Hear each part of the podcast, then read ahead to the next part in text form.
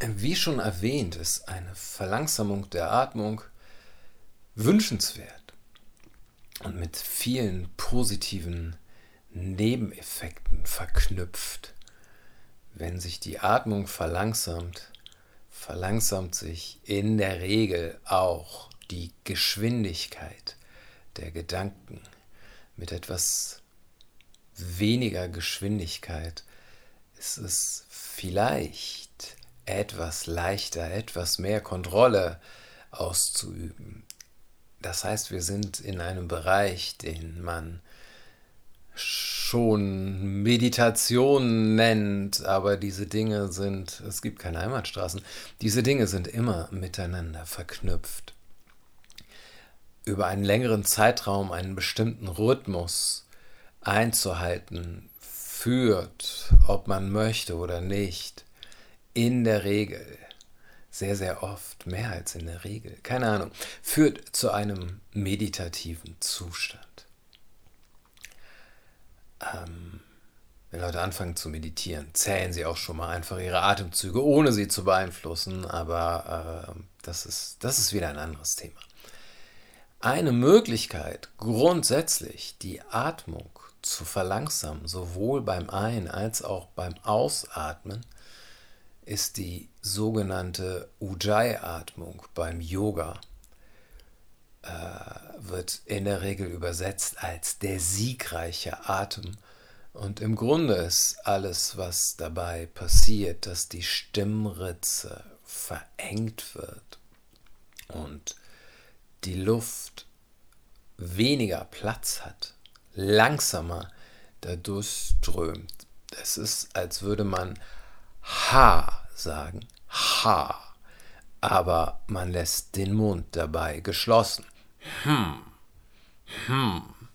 Und das ist nicht das, wo wir hinwollen, aber das ist die Verengung der Stimmritze. Wenn man dann alles, was ich vormache hier, ist die übertriebene Version, damit es hörbar ist langsam und sanft ist ideal, aber sanft heißt, man kann es hier vielleicht nicht hören. Also dieses mit geschlossenem Mund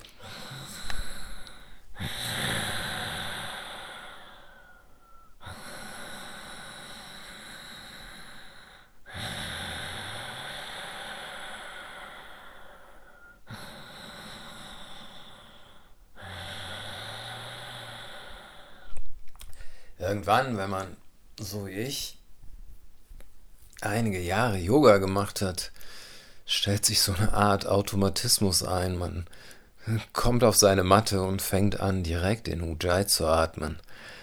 Ähm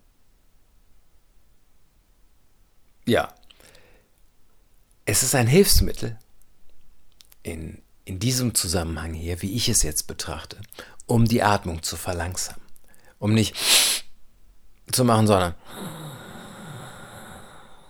Und in der nächsten angesagten, nein, gar nicht angesagten, sondern nur vorgemachten, mäßig vorgemachten Übung geht es darum, den, die Ausatmung zu verlängern. In der Regel fällt es Menschen sehr viel leichter, die Ausatmung zu verlängern. Ausatmung aktiviert den Parasympathikus, aktiviert alles, was mit Entspannung, Regeneration, Verdauung, Ruhe zu tun hat. Und wir werden anfangen mit einem Atemrhythmus 5 Sekunden ein und 5 aus und werden dann bei jedem Zyklus einfach verlängern. Auf 6 Sekunden Ausatmung, 7 Sekunden und so weiter und so weiter äh, bis zu einem Punkt, wo die Übung dann aufhört oder bis zu dem Punkt, wo du merkst, okay, es macht keinen Sinn, ich kann nicht entspannt so lange ausatmen. Das wäre die Möglichkeit, einfach auszusteigen und gut sein zu lassen oder nochmal von Anfang mit fünf Sekunden Ausatmung zu beginnen. Direkt an den Anfang skippen und nochmal machen und schauen, ob man dieses Mal bis zum Ende kommt. Und wenn nicht, dann nicht. Es geht um nichts. Es geht nur darum, ein Gefühl dafür zu entwickeln, wie sehr kann ich meine Ausatmung verlängern. Entspannt verlängern. Ohne in Stress zu geraten. Dieses Ich bekomme zu wenig Luft Gefühl, dieser Lufthunger kann in Stress ausarten. Das soll nicht passieren. Es kann sein, dass einem warm bei der Übung wird, dass so ein, ein Unmut, ein Unwillen entsteht, den ich nicht Stress nennen würde. Das kann man mit etwas Übung wegatmen oder sich da einfach hindurchatmen. Aber grundsätzlich kann immer, es kann immer sehr viel passieren, aber nie was Schlimmes. Ähm, probieren, beobachten, wiederholen wäre mein Vorschlag, was man tun kann. Nächster Track, die Übung ohne jegliche Ansage. Es fängt einfach an und dann hört es einfach irgendwann auf und die ganze Zeit hört man nur